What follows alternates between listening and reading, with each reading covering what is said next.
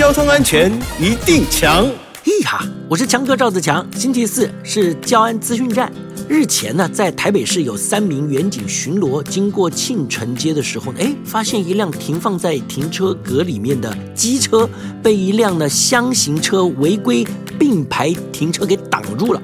那机车骑士没有办法移车啊，就只能无奈的站在一旁。哎，远警看到了呢，就上前协助呢。骑士一起搬移机车，同时疏导现场交通，而且呢还拍照搜证啊，并且通知辖区的派出所到场取缔。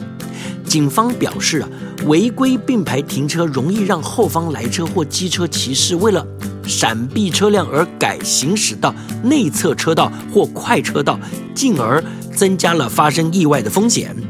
但许多驾驶人呢，以为啊，只有汽车交叠才是并排停车。事实上，汽机车以垂直、平行或斜向将车辆停放在其他车辆的一侧，或与路边停车格并排，只要是有妨碍到车辆啊、行人通行啊，就构成了并排停车。违规的驾驶人将会依法处两千四百元的罚款。